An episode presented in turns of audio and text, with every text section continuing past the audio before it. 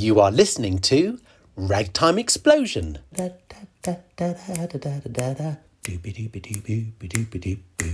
Part 5 A visit to Maple Leaf Bar and a very painful C section. Hello, I'm Darren Gordon, and I'd like to invite you and the other members of the jury on a site visit. We are leaving the courtroom to visit the scene of Exhibit 4, our last piece of evidence. We're off to New Orleans, Louisiana. It's late, well into the early hours, and there, our destination's on the right. You can see the sign, the Maple Leaf Bar. Oh, watch him coming out. He's completely drunk, stumbling around the corner, leaning over. Oh, oh, don't worry about that. But the door is open. Light pours out, and the shouts, the stomps, and the wild rhythms of the piano music. Go, quick, slip in. Go to the back near the bar. Yes, your ears were right. There are two pianos back to back. This is what I've brought you here to see.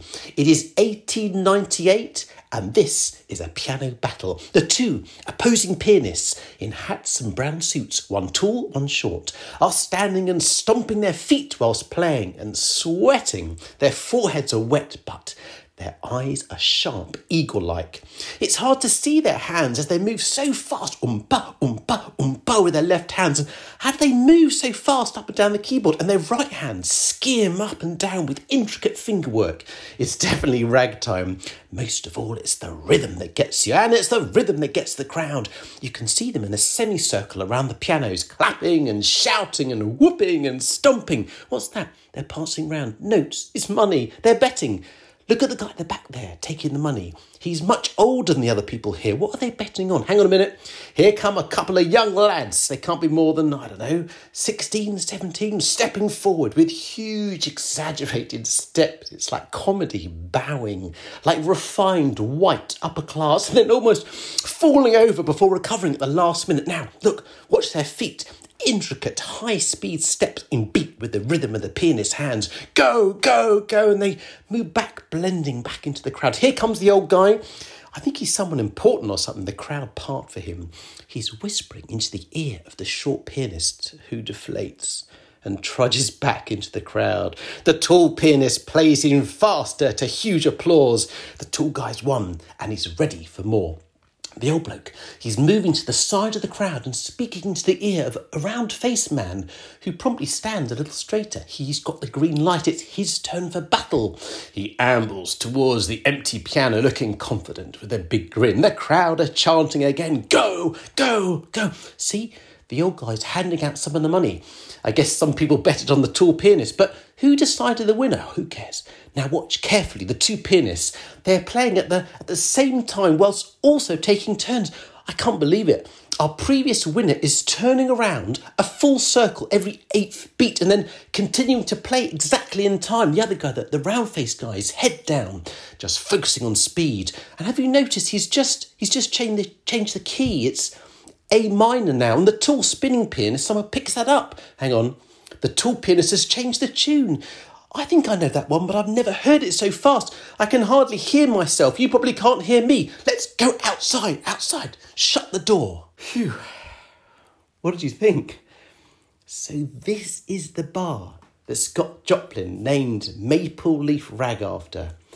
And I can guarantee you a 100% that when his piece was played in this bar in 1899, it was played fast, very fast. And so, ladies and gentlemen of the jury, I've changed my mind again. I have concluded, and so should you, that Maple Leaf Rag should only be played fast. So there we are. You have all the evidence now. What do you think? How fast do you think I should play Maple Leaf Rag? Perhaps this summary will help you. It all depends under what category you are playing Maple Leaf Rag. If you are treating it as a classical piece, classical in the sense of the new highbrow genre of ragtime that requires discipline to play, then you should play it slowly, very slowly. If instead you're treating it as a pop piece of music, pop in the sense of how it was played in the popular bars of the early 1900s, then you should play it fast, very fast.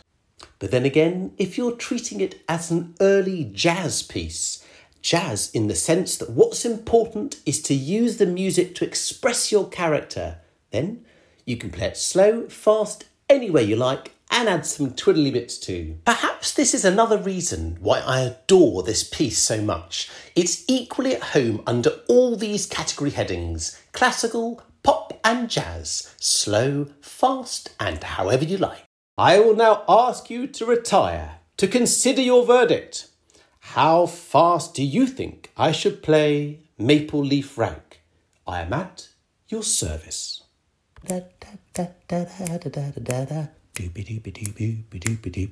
Wait, wait, come back, come back. Sorry, I haven't been entirely truthful with you. You might be presuming that I can play Maple Leaf Rag at any speed I like, but I can't.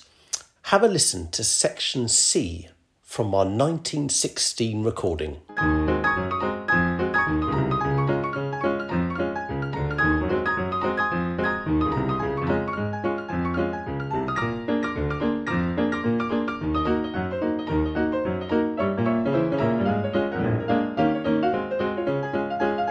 This C section is the climax of the piece. It is exhilarating. Joplin has set up an electrifying piano battle between his left and right hand. Normally, his left hand with its steady oompa oompa beat provides the backdrop to the more exciting raggedy right hand. But here, it insists on being the star of the show. With giant leaps up and down the piano, it drives the music on with a loud drum beat and it has its own catchy, independent melody. Listen again to the left hand acting as a double bass. Dum dum dum dum dum dum dum dum dum dum.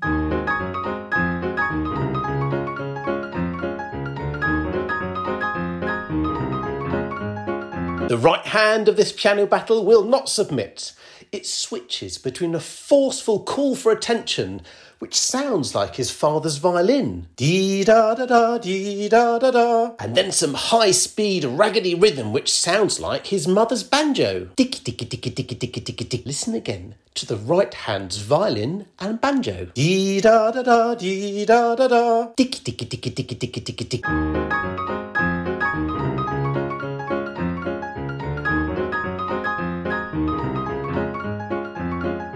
The battle builds, and it feels it's about to go off the rails and crash in disaster. But then Joplin pulls it back. For me, Section C has even greater significance. With its striding left hand and wild right hand, Joplin is sounding like a certain Mr. Fats Waller. In these bars, Joplin is passing the baton of music tradition into the giant hands of his jazz successor. Over to you, Fats! Perhaps right here in section C is the birthplace of jazz piano. Wow! However, However, however, it's completely impossible to play. Normally, when learning the piano, you learn a tricky section slowly. First the left hand, then the right hand, then together, and with lots and lots of practice, you gradually increase the speed. That doesn't work. No matter how many times I practice this C section, I cannot get it faster. It's a leap in difficulty, particularly the huge leaps of the left hand and the leaping from black notes onto black notes. And not only that, it's also getting painful. The tips of my fingers are getting bruised. The top of my hands feel overstretched and, and tender. And there's a pain going up my arm, and my neck hurts when I turn it. Hang on a minute, this can't be right. This is supposed to be joyful, not painful. Here's an analogy. You are finding your way along an obstacle course. You haven't done this in a while, but your confidence is growing. You can climb onto this, you can crawl under that, and so on. But then suddenly you come across a horizontal ladder suspended two feet above you. The idea is for you to leap up, catch the first rung of the ladder, and then swing your way across it, rung by rung. Some of the rungs are missing. So you need to literally throw yourself across it multiple times. And of course, there is a big pond of water underneath with deadly, hungry crocodiles. This isn't a matter of think positive thoughts or take it bit by bit. You just know that this section is not for you and therefore you cannot complete the whole course. Section C is going to destroy my whole podcast.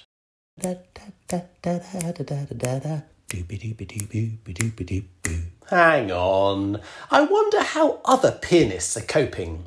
Let's have a look at some online Maple Leaf Rag piano forums. Aha. It turns out I'm not the only one in pain. Here's Aisha from Manchester experiencing that pain I get up my arm. She says, But I'm not giving up until my arm falls off. That's the spirit, Aisha. And Sarah from Rochester, she says, The cost of playing this nightmare section was two trips to the physio. That was for her neck. And here are two professional players commentating.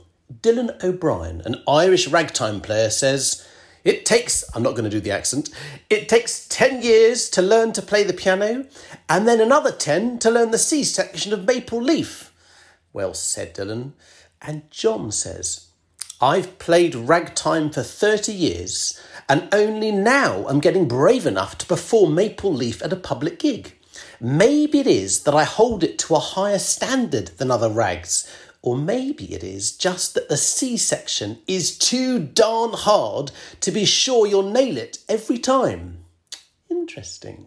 That makes me feel a bit better. It's not just me, but what are my options if I can only manage section C slowly?